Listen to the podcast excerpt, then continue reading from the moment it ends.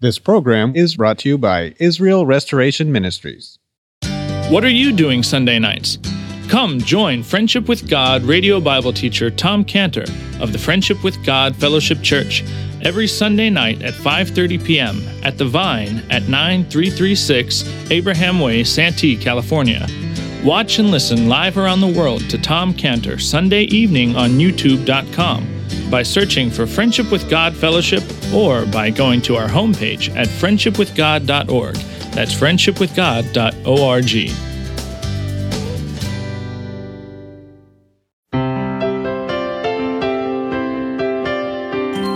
Welcome to Friendship with God with our Bible teacher, Tom Cantor. Today's message and previous messages can be listened to or downloaded for free at friendshipwithgod.org. That's friendshipwithgod.org. You can also obtain free resources from Tom Cantor and view our online bookstore at friendshipwithgod.org or call us at 800-247-3051. That's 800-247-3051. Tom Cantor also has a daily devotional verse that comes out each day by email and on Facebook. To receive this small daily devotional verse that Tom Cantor puts out, you can sign up at friendshipwithgod.org. That's friendshipwithgod.org. Or find Tom Cantor on Facebook by searching for Tom Cantor and Friendship with God. Now, here's our Bible teacher, Tom Cantor. Just say the word from wherever you are, and the whole universe shall be healed. He'll be healed, and that happened. But that wasn't what Jairus was thinking. Jairus was thinking, no. He's got to come to my house. He's got to lay his hand on my daughter. And of course he didn't, because he just had healed the centurion's servant without doing that. But what's interesting here is how the Lord is playing along. He plays along, okay. He's thinking, if that is the faith that Cyrus has, that I have to come to his house, that I have to lay my hand on his daughter, then I'll go along with it. I'll go to the house, I'll lay my hand on the daughter, I'll heal her.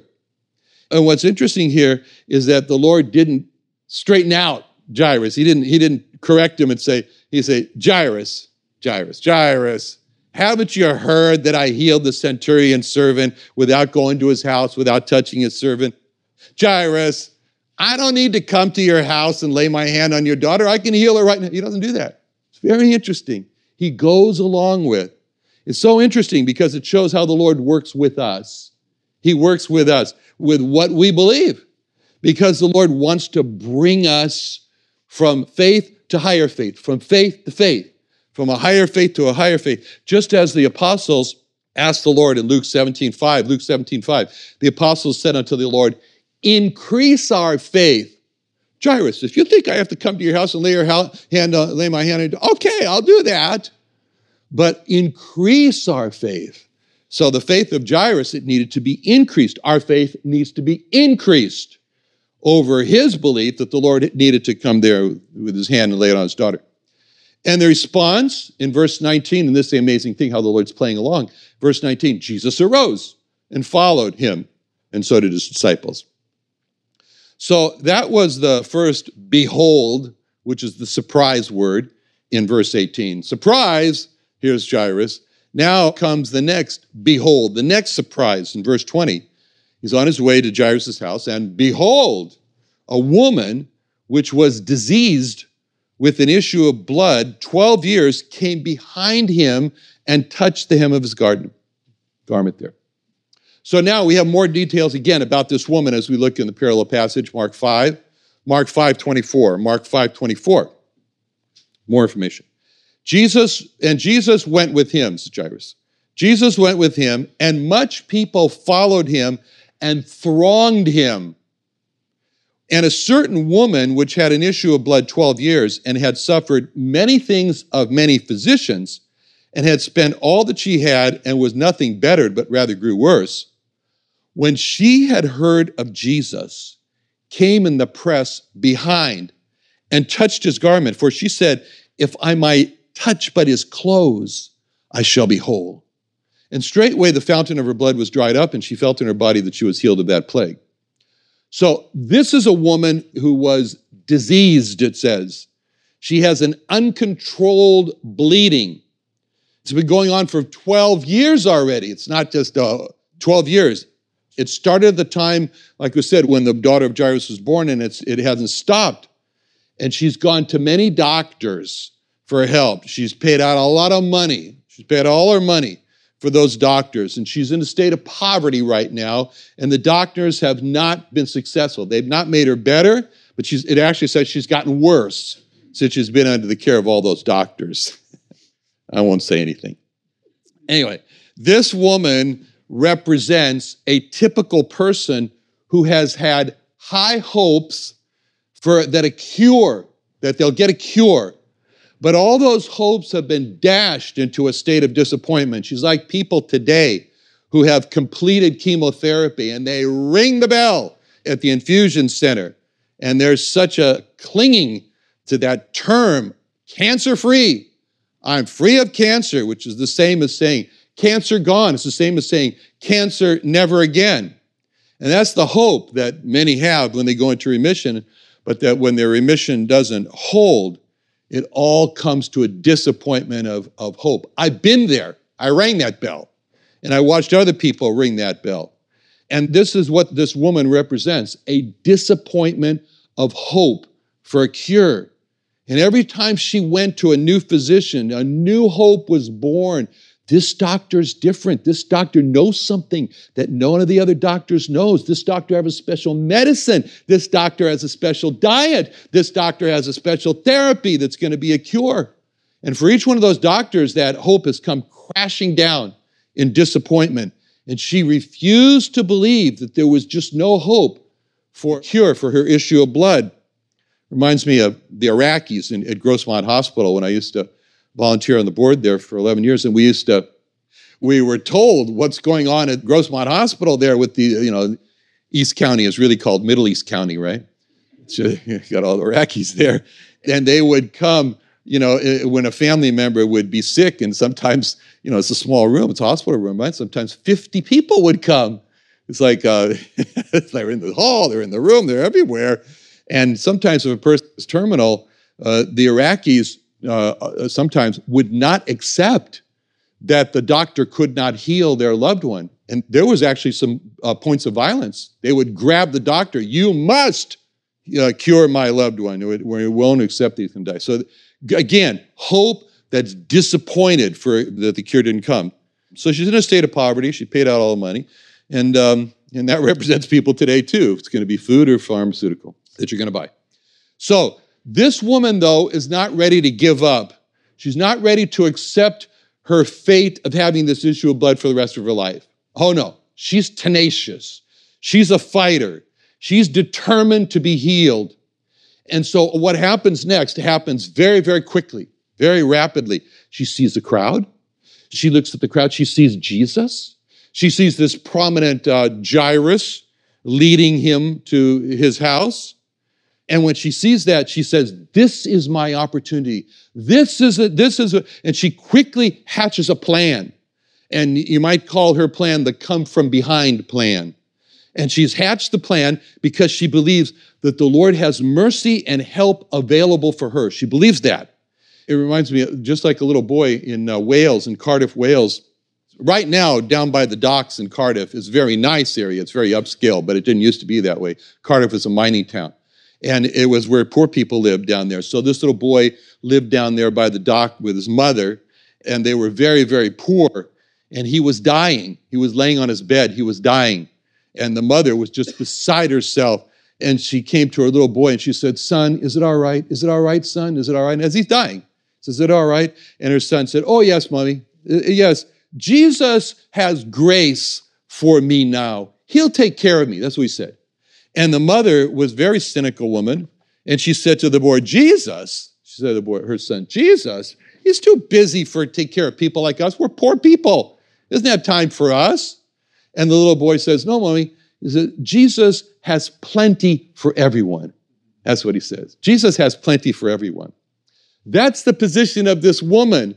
She's poor. She spent all her money on these doctors. Here's Jairus, big prominent. Of course, he's going to go with Jairus, but she believes, no, Jesus has plenty for me, even me. And that's what drove her to seek help from the Lord.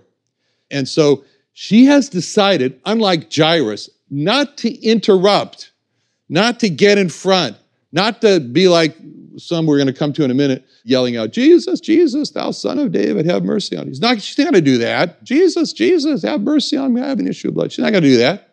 She's not going to get in front of the Lord. She's not going to fall down in front of him and worship him like Jairus. No, no, no. She's decided to come up from behind and touch his clothes. It happens to be the hem of his garment. And she's decided that if she does that, that'll heal her. Jairus has begged the Lord to put his hand on her daughter. She said, "I don't need the hand. I just need my hand. I don't need his hand. I just need my hand to touch his garment." She's decided this. It's not necessary for the Lord to touch her. She's decided it's only necessary for her to touch his clothes, and that's all her decision, and that'll be enough. So her plan is hatched. And then she waits for the Lord to, just a moment when the Lord and Jairus have passed by, she springs into action. She gets into the crowd of people who are following the Lord, and you can see her. She's kind of like, whittling her way forward between these two people and that two people, "Excuse me, pardon me," or maybe she doesn't say, "Excuse me," she just pushes, I don't know. But anyway, she gets closer to the Lord, and then finally she sees him from the rear, and she creeps forward. Now she's close enough to make her move. She's got a trembling hand. It's shaking as she's reaching forward with a fingertip to just touch, just catch it, his garment. She doesn't know it's going to be the hem, it's going to be the garment someplace. She's petrified with fear. Her hand shaking, and she manages to just catch the hem of his garment. And just before she touches the hem of his garment, she says something in herself that no one else can hear. In verse 21, it says, she said within herself, if I may touch his garment, I shall be whole. That's what she's saying as she's reaching forward. And we can see her just closing her eyes and repeating that to herself as she reaches forward. "If I may but touch his garment, I shall be whole." And she does. And as soon as she touches the garment, she's healed, and then she shrinks away. She draws back, she shrinks back into the crowd. She's hoping the crowd will be like a sea and just engulf her, so she'll be quickly lost, to be not known. What a picture that is. What a picture that is at that point when she is shrinking back. What a picture that is of a person who he just wants to be saved from hell, that's all. He doesn't want any other part of the program. He doesn't want anything like giving himself in an unconditional surrender to the Lord Jesus. Are you kidding? I just want to be saved from hell. He just prays a quick prayer of salvation and then doesn't want to go to a church. Are you kidding? He doesn't want to be associated with other believers. That's this woman. That's this woman here. She's reached out her hand for deliverance, and then she's drawn back, hoping to be lost in this sea of humanity that's following the Lord. But, and this is a big but the Lord is not going to let this woman get lost in the sea of humanity. Oh, no. No, no. With the crowd thronging the Lord and the all-seeing Lord, he not only saw her trembling hand without looking, but he saw her heart that was retreating from the Lord, that she was shrinking back into the crowd, and he would not let her do it. And so with a quick motion, he does a complete about-face in verse 22. But Jesus turned him about. And the details of that move are further elaborated in Mark 5:30. And Jesus, immediately knowing in himself that virtue had gone out of him, turned him about in the press and said, "Who touched my clothes?" And his disciples said unto him, "Thou seest the multitude thronging thee, and sayest thou, who touched me?" and he looked round about. He didn't even answer them. He looked round about to see her that had done this thing. But the woman, fearing and trembling, she's shaken like a leaf, knowing what was done in her, came and fell down before him and told him all the truth. And he said unto her, "Daughter, thy faith hath made thee whole. Go in peace and be whole of thy plague." Soon as she touched the Lord swung around and said, "Who touched me?" The disciples are shocked at the question. They're saying, "Who touched you? Are you kidding? Multitude is all around you. You ask who touches you?" But the Lord is like a hound of heaven. He's like a hound of heaven that won't give up. He won't be detracted from his mission. His mission is to bring this woman out of danger. And at the moment that woman was in a great danger, she was in the same danger that a person is in today who decides the cost is too much to go on with the Lord. Both this woman and that person today who thinks it's just too much has done what the Bible calls two words, draw back, in Hebrews 10, 38, 39. Hebrews 10, 38 through 39. Now the just shall live by faith, but if any man draw back, my soul shall have no pleasure in him. But we are not of them that draw back unto perdition, but of them that believe to the saving of the soul. The danger of drawing back is that when a person draws back, the issue is where he's drawing back to. And the Bible makes that clear. It's a drawback to perdition. You know, just picture a person. Picture a person who's on the edge of a cliff or by a cliff. He's by a cliff, but he's got his back to the cliff. He's facing some other person he doesn't want to be with. And so while he's facing that person he doesn't want to be with, he's backing up towards the cliff. He doesn't see the cliff. He's backing up till finally it's too late, and he's shocked to find himself falling down the cliff. He didn't see it. That's the danger of drawing back. It is a Hebrews 10:39, draw back unto perdition, as God has no pleasure in the person who draws back. And people today who make a move toward the Lord and then see the cost and then draw back from the Lord, they have no idea the cliff's behind them and they're about to fall into hell. All they know is, oh, this Jesus stuff, that's not for me. Till finally it's too late, and they die in their sins, and they're shocked to find themselves falling into hell. Now, the Lord Jesus, as we said, he's like the hound of heaven. He's not going to sit back. He's not going to sit back and see this woman draw back. So he swings around, and he's on the hunt. He's on the hunt for this woman because he sees that she's going to be lost in a state of drawing back. Matthew 5:31, who touched me? And he looked around about to see her that had done this thing. He speaks. And the hunt for her also is explained in another parallel passage, Luke 8:45. Jesus said, who touched me? When all denied, Peter and they that were with him said, Master, the multitude thronged there and pressed thee, and sayest thou, who touched me?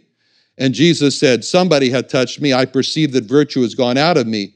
And the woman saw that she was not hid. She came trembling and falling down before him. She declared unto him before all the people for what cause she had touched him and how she was healed immediately.